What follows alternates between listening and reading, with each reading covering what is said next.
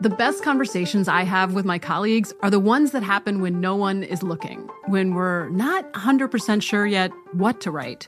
Hopefully, having conversations like this can help you figure out your own point of view. That's kind of our job as Washington Post opinions columnists. I'm Charles Lane, Deputy Opinion Editor. And I'm Amanda Ripley, a contributing columnist. We're going to bring you into these conversations on a new podcast called Impromptu. Follow Impromptu now, wherever you listen. You know you've got a comeback in you. When you take the next step, you're going to make it count for your career, for your family, for your life. You can earn a degree you're proud of with Purdue Global. Purdue Global is backed by Purdue University, one of the nation's most respected and innovative public universities. This is your chance. This is your opportunity. This is your comeback. Purdue Global, Purdue's online university for working adults. Start your comeback today at purdueglobal.edu. Xfinity has free premium networks for everyone this month, no matter what kind of entertainment you love. Addicted to true crime? Catch killer cases and more spine-tingling shows on A&E Crime Central. Crave adventure? Explore Asian action movies on Hi-YAH. Searching for something extreme? Check out skating, snowboarding, and more on Fuel TV Plus, the global home of action sports. And find crowd-pleasing bops on iHeartRadio's Hit Nation playlist. There's new free shows and movies to love every week. Say free this week in your Xfinity voice remote. I'm Katya Adler, host of The Global Story. Over the last 25 years, I've covered conflicts in the Middle East, political and economic crises in Europe, drug cartels in Mexico. Now I'm covering the stories behind the news all over the world in conversation with those who break it. Join me Monday to Friday to find out what's happening, why, and what it all means. Follow the global story from the BBC wherever you listen to podcasts.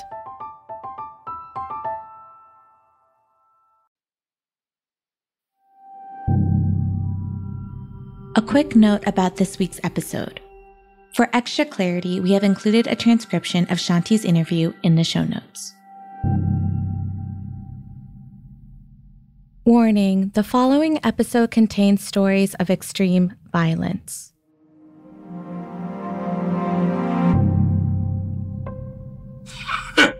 That's a big, big thing. Railroad I begin. Our flight attendants be seated at this time. We're landing in about one minute. Thank you.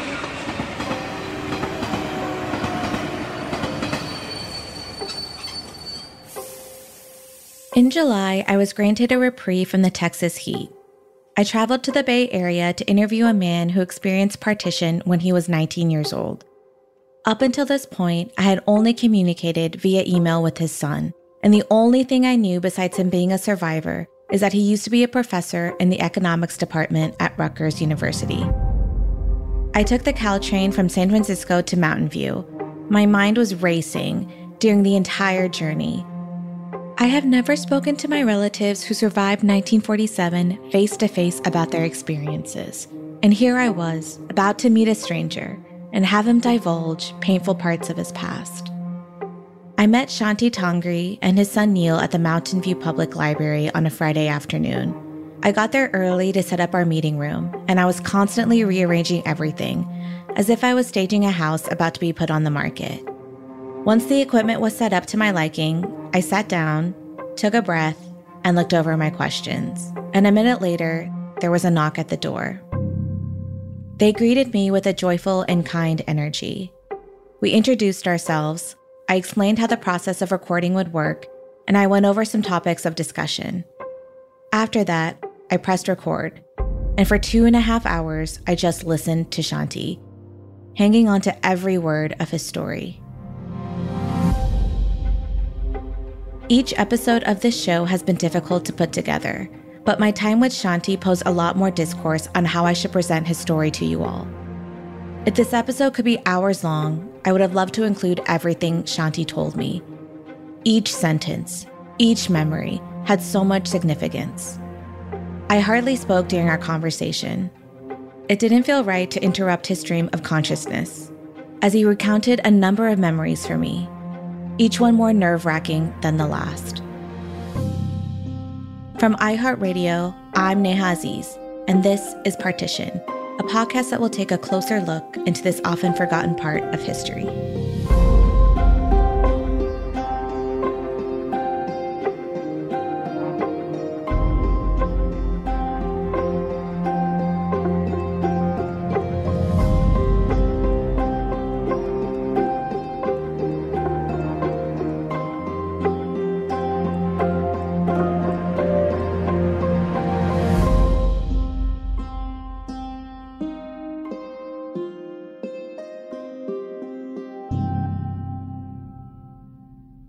Know that many attacks and crimes took place before Independence Day.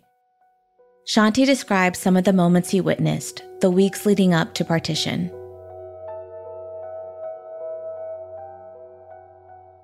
Partition officially took place in mid July. It was in the air. Matter had been politically decided by all the parties. They were going to accept these compromise. And we sat near the radio for hours. Heard there was a fire in inner Lahore and it wasn't being put out. He told me that he climbed on the rooftop of their home and realized the fire was only a few miles away. We could tell from the direction of where it came from that this was the old city, and most likely it's either we didn't know for in the beginning we were Hindu or Muslim or, or both. Sometime during that night, the word started coming that it was the Hindu portion of the town which was burning. We were all up and beginning to what to do. For a while, everybody was totally confused. Like maybe next morning things will calm down and stuff. I kept listening to the radio and also more police every now and then coming through the area. With all of the news Shanti had knowledge about, he began to think about what would happen when the formation of a new country was quickly approaching.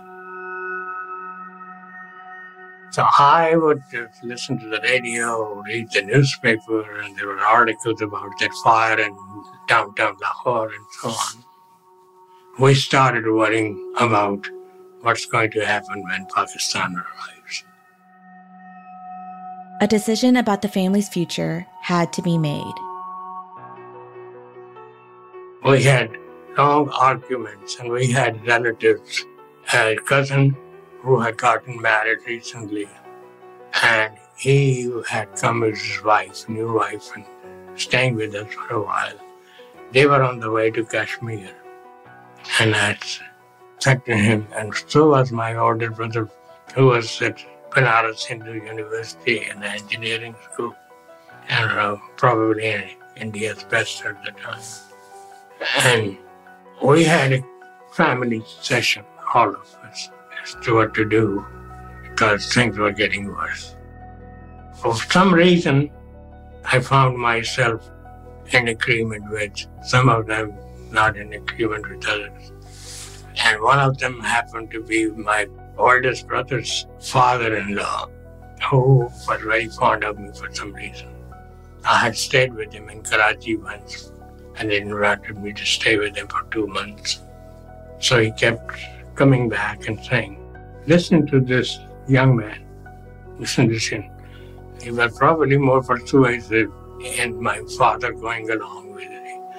He wanted to get back to Karachi and he was saying, No, you shouldn't do what he's saying.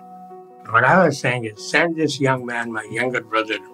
He's grown up, strong, bigger than me. It looks like if the police is coming if there is any trouble, he will be picked up, and God knows what they will do to him. Get him out of town, send him to East Punjab, where we had relatives, and that would be a safe area because it was largely a Hindu Sikh Christian area. My father was reluctant. He wanted to get back to work. He thought he'd been through so many crises before, but he agreed to that and Krishan Palta and his wife, who was sick. They said, We're going to Kashmir and we're going to take these two brothers with us and settle down. Krishan can go to Banaras Hindu University. If we don't, he can go there now, but don't stay in town. And finally, that's how it worked. As time began to pass, Shanti's family went their respective ways.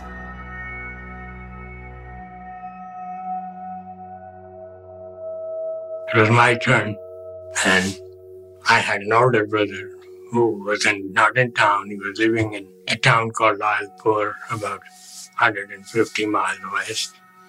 He was married. His wife was with him. I had visited them a few weeks before. She was not too well, and she had a child, which is one reason my mother had sent me there to help out. So I had to get her out. So we arranged to get her out also. Sent her to some relatives on her mother's side. So it was me and Krishna Parta and his wife, new wife, and my mother. Well, we figured time to go. But my mother was reluctant, and we had a, uh, a servant like many families who had been with us since childhood. And he didn't have any family anymore. And they, well, they sort of pressured me to go with the Krishan Parta and wife and that we should all get together at the same time, be easier. And we did.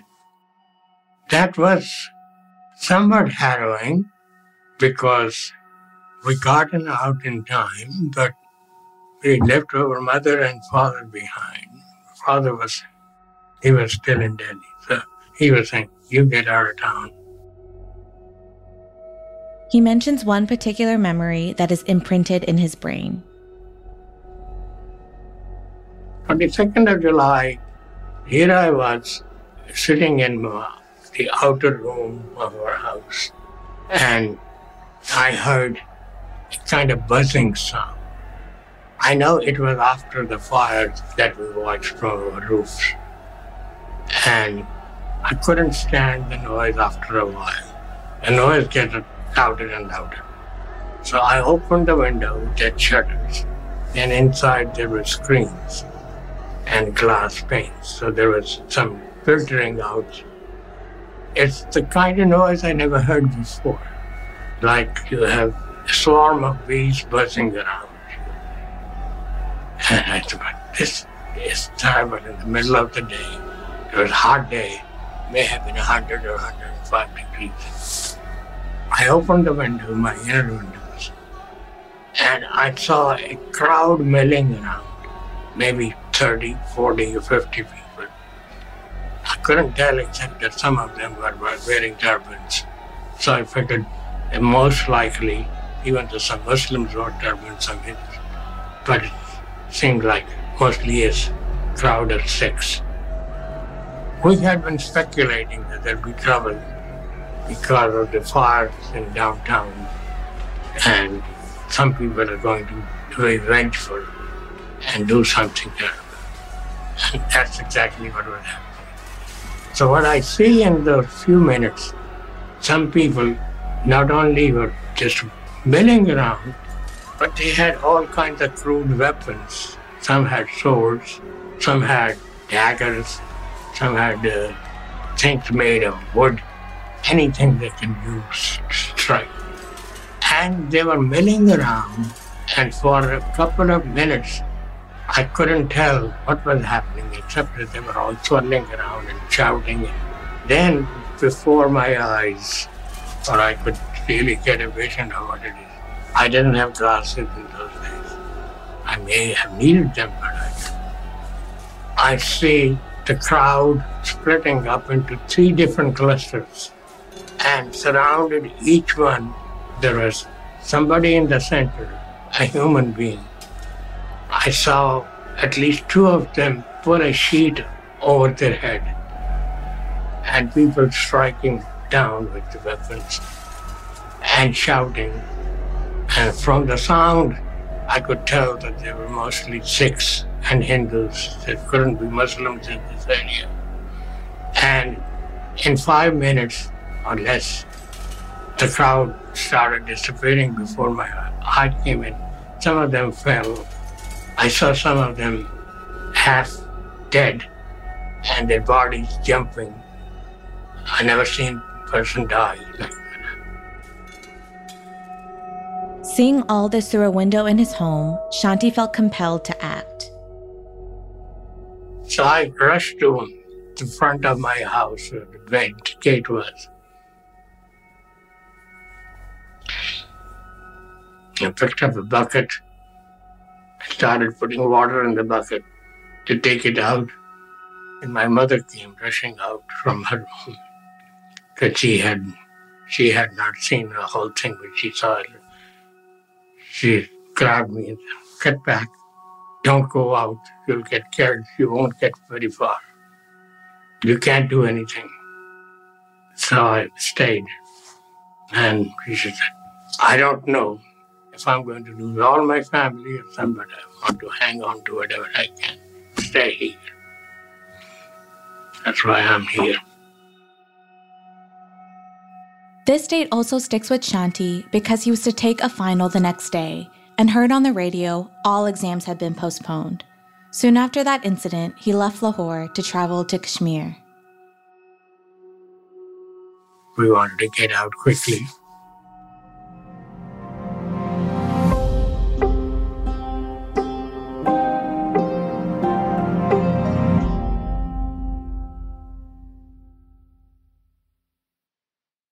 The best conversations I have with my colleagues are the ones that happen when no one is looking, when we're not 100% sure yet what to write. Hopefully, having conversations like this can help you figure out your own point of view. That's kind of our job as Washington Post opinions columnists. I'm Charles Lane, Deputy Opinion Editor. And I'm Amanda Ripley, a contributing columnist. We're going to bring you into these conversations on a new podcast called Impromptu. Follow Impromptu now, wherever you listen. Xfinity has free premium networks for everyone this month, no matter what kind of entertainment you love. Addicted to true crime? Catch killer cases and more spine-tingling shows on A&E Crime Central. Crave adventure? Explore Asian action movies on Hi-YAH. Searching for something extreme? Check out skating, snowboarding, and more on Fuel TV Plus, the global home of action sports. And find crowd-pleasing bops on iHeartRadio's Hit Nation playlist. There's new free shows and movies to love every week. Say free this week in your Xfinity voice remote. The wait is almost over. Get ready for the 2024 NFL season as the full schedule is announced. Every rivalry, every rematch, every rookie debut, every game revealed. The 2024 NFL schedule release, presented by Verizon, coming in May. Live on NFL Network, ESPN2, and streaming on NFL Plus. Terms and conditions apply to NFL Plus. Visit NFL.com slash schedule release to learn more. I'm Katya Adler, host of The Global Story. Over the last 25 years, I've covered conflicts in the Middle East, political and economic crises in Europe, drug cartels in Mexico. Now I'm covering the stories behind the news all over the world in conversation with those who break it. Join me Monday to Friday to find out what's happening, why, and what it all means. Follow The Global Story from the BBC wherever you listen to podcasts.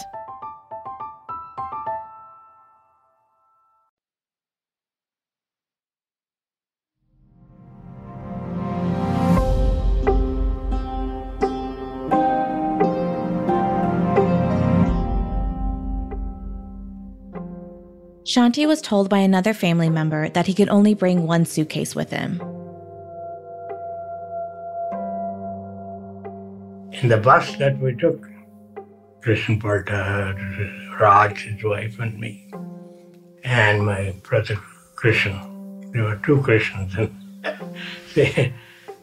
And we were going up along the dividing line that became the dividing line between India and Pakistan. We were on the Pakistan side because that's where the road was. So we were going north to the town of Jammu, which was the southernmost town in the state of Jammu and Kashmir, which was a different political entity. And on the radio, but sometime the driver who was sick was afraid also he would turn it off and say, no, keep it on, we want to hear. And every now and then when news come, there was trouble. A bus got stopped on such and such town, people got murdered, and so on. And there were fires have started in such and such town. So there was trouble popping up here and there, and we didn't know where we were heading into it or into safety. But it was chance to get away and be moving. And luckily, uh, by the, I forget how late it was, my impression was of 6 or 7 p.m. or something, and we got to Jammu. We were able to rent rooms for the night, and they were going to take us across to Kashmir in the morning. Shanti was in a Hindu majority area, so for the time being, he felt safe. If there was anybody in danger, they were Muslims. And the next morning, after a few hours' drive, the road goes over the tallest areas in the country. It's Banihal Pass, about 12,000 feet above sea level. Once you cross that, there's a tunnel you get a view of Kashmir Valley. It's beautiful and uh, it's all mostly Muslim or Buddhist, minority Hindu. So these are two different countries almost. But they were all under the rule of one Hindu Maharaja, so it was safe at the time. He shared another encounter that caused some tension, but said the situation ended up being okay mostly due to luck. I could feel that perhaps there were people with guns and weapons within 30 feet of me, and I was walking through, walking on a road parallel to the Pakistan border. And it was most of the places, it was one mile apart from, from Indian territory.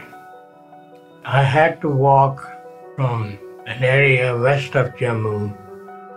Probably not a long time, but by the time when that road came very close to the border, but it was not visible because there was a sugarcane crop.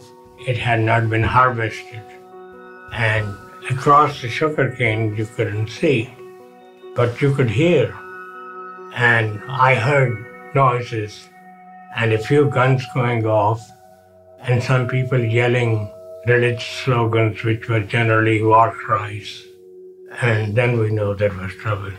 So all we could do was to just lie quietly, not make any noise, and hope that nobody will stumble your way. Shanti's son Neil was in the room with us, and I had to ask if he grew up hearing any of the stories from his father. Yeah, he would tell me these stories of partition, how he met Gandhi. Yeah, I would hear about these. I think one of the things that made the greatest impression on me is, you know, like he's telling the story of uh, Sheikh Abdullah, of when there was rioting and there were people who would go out in the streets to calm the crowds, to disperse a riot with their words, you know, much later, I came across Martin Luther King Jr.'s phrase of talking the madness out of young men. And that just struck me as such a such an incredibly brave and selfless thing to do, um, and incredible to have that capacity of speech that you can reach people who are in an unreasoning state of mind.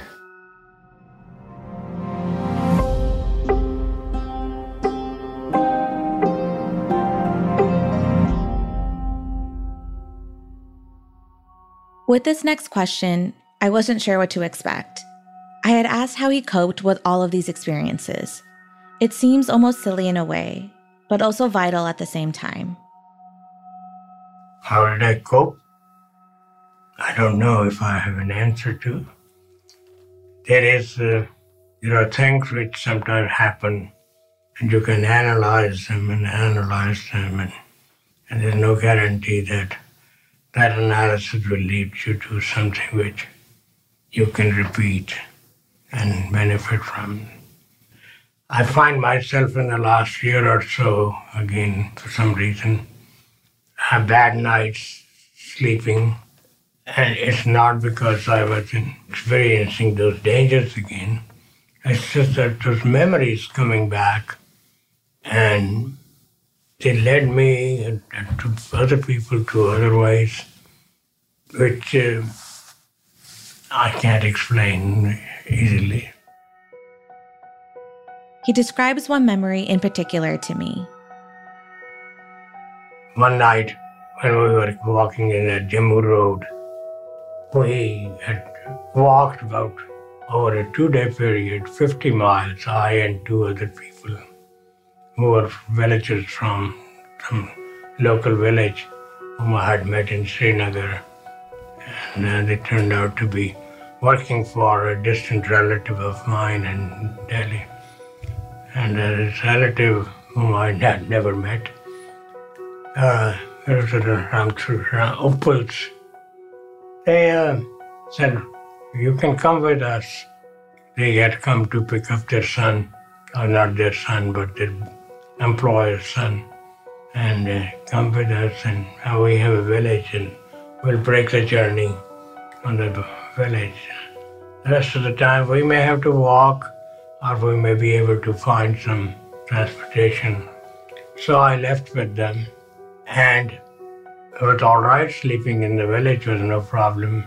But when we got to the village, uh, soon after, we couldn't go any farther because we heard on the radio that there was flooding and the Ravi River, the Ravi River formed a boundary between Pakistan and India at that time, going north-south. Shanti recalls seeing numerous boats filled with refugees. Muslims going west, we going east. They had been washed away during the night. The 300 boats were lost, and with them a lot of people. So we didn't go. We decided we're going to wait and see what the situation is because from the hills, water can come down anytime quickly, and there can be flooding without much warning. Shanti and his group are trying to figure out their next course of action. There were camels and donkeys, but neither could really make it across the river. It was blazing hot during the day, and we were totally ill equipped no water bottles, no nothing. And uh, walking, sand is getting into our shoes. You take the shoe off, and you can hardly walk 10 feet when sand gets into your shoes again. So, walking one mile in that hard sand, it was like you've been walking half a day. So, we were not we were not confident that we'll be able to do the 30 miles or so before we reach the river. Meanwhile, India Pakistan travel had escalated into a military fight. The road they were taking wasn't in good shape, so the group had to figure out what to do next. There won't be any even halfway decent road for a while. The question was whether to stay in that village. And well, that was an option available, except that these people are poor and they in, didn't want to take money from us and stuff. And anyway, it was different. So we walk, decide to go and see as far as we can get. And if we have to, we, they would sleep in the forest. When I heard out, I did not want to sleep in the forest drive. We did walk once, and I saw that the forest had some old buildings from a temple complex and is not being used, had not been used for a long time. So I started asking these people about what some of these holes were, and I found out that these it was wilderness, and there were snakes of all kinds. So I said, mortally afraid of snakes. So I said, I'm not sleeping here. So you have a choice. We can go down to the riverside, which is sandy, but there is also this risk of being washed down in the middle of the night if it starts raining in the mountains, or go back to your village. It was a tough decision. In the end, a compromise was made. What if we walk back till we don't have to go all the way back to the village, but it's sandy and there's no no big forest around and no water. So we found such an area and walked back several miles to do that. And I'm glad we did because it was very risky.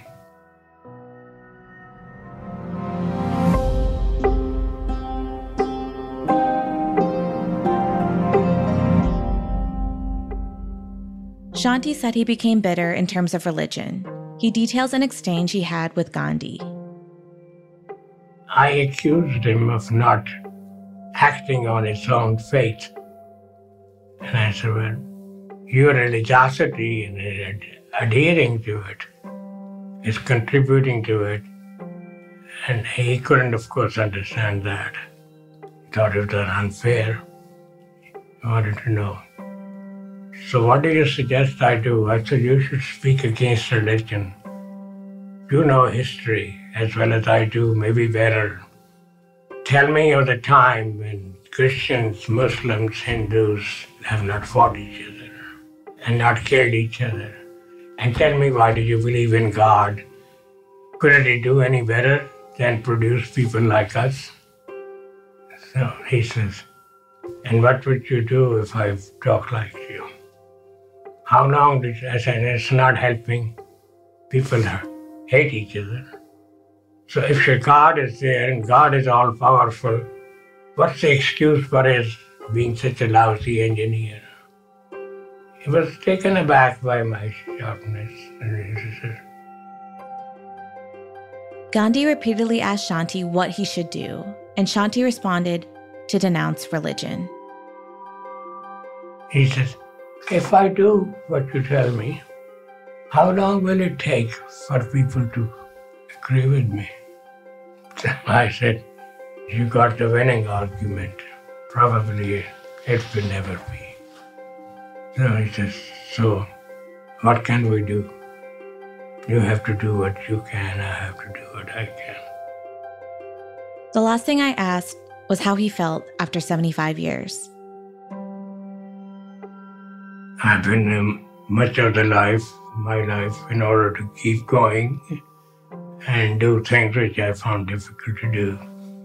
I kept saying, well, things can change. And there is a philosophy, especially in American education, of emphasizing the positive, emphasizing a better time is going to come. I can't say I believe in them anymore. Or maybe it's just my age. I've become very pessimistic. I listen to the news, I get depressed. He mentions Putin and the war in Ukraine as a current example of greed. How can we be optimistic? If I were still a teacher, what would I be telling the kids? And there are so many good people working in so many different countries. And yet, for each one of them, there's somebody out here, just turn the TV on and see how many people are trying to jip you.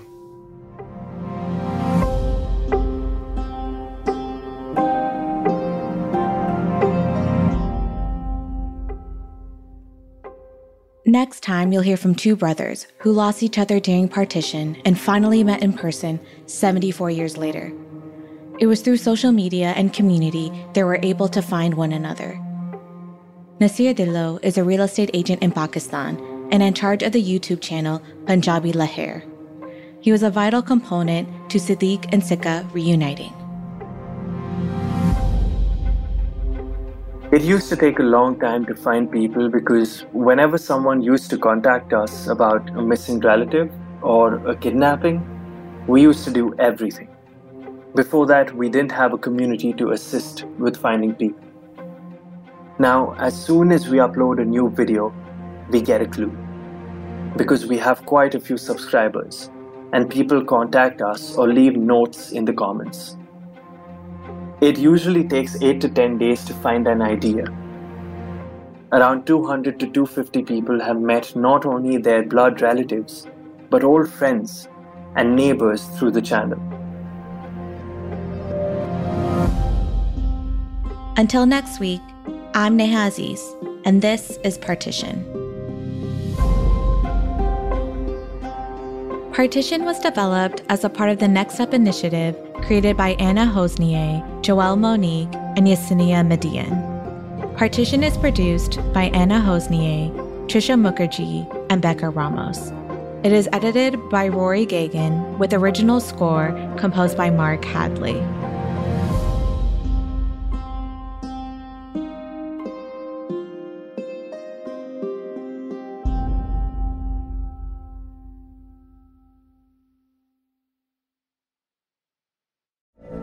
From BBC Radio 4, Britain's biggest paranormal podcast is going on a road trip. I thought in that moment, oh my God, we've summoned something from this board. This is Uncanny USA. He says, Somebody's in the house, and I screamed. Listen to Uncanny USA wherever you get your BBC podcasts, if you dare.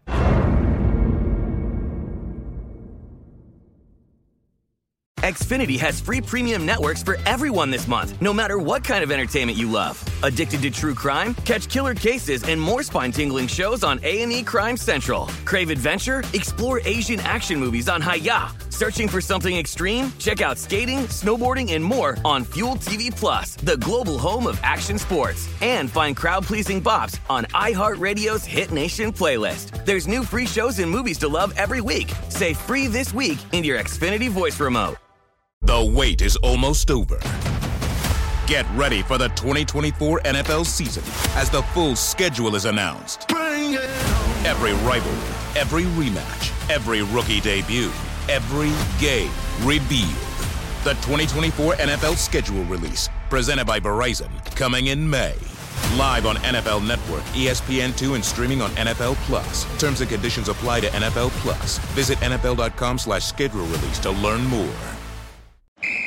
Ready? Let's go. Give me a vacation. Vacation. Give me a golf course. 70 courses. Let's get a water sport. Paddleboarding. Can I get excursions? Whale watching. Time for chill vibes. Beach yoga. How about a garden tour? Balboa Park. Give me a dolphin. What's that spell? San Diego. If you're happy and you know it, San Diego is the place to show it. Book your trip at san diego.org. Funded in part with the City of San Diego Tourism Marketing District Assessment Funds.